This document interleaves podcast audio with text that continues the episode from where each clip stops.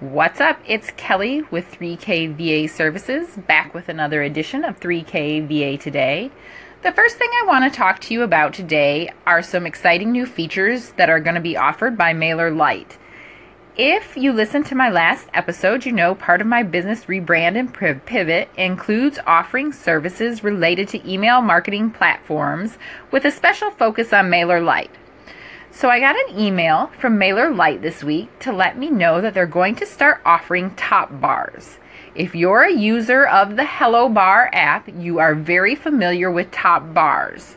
The best part about Mailer MailerLite offering a top bar is that it integrates with your existing email marketing platform, Mailer MailerLite, and it's much more customizable to your brand than the Hello Bar is. So if you're not using MailerLite yet, I suggest you check it out as an option, alternative option to what you're currently using. If you are using MailerLite, um, head on over and check out their new top bar pop-up box. It is awesome, and I think that you'll enjoy adding one to your site.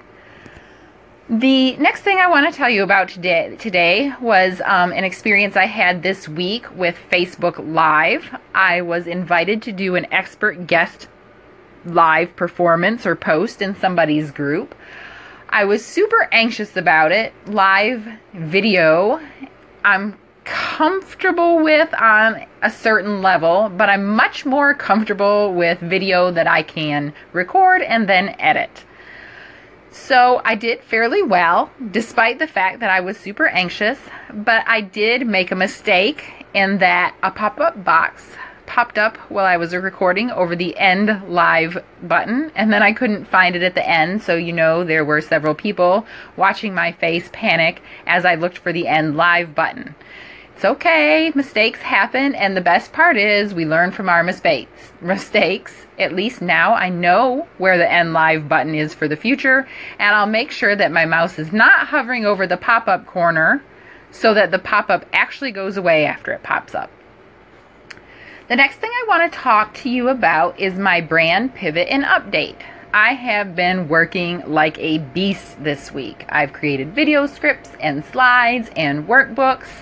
They all need to be branded to whatever my new brand is going to be. I have my business best friend, Jen Wells of Jen Wells Design, working on that. Hi, Jen.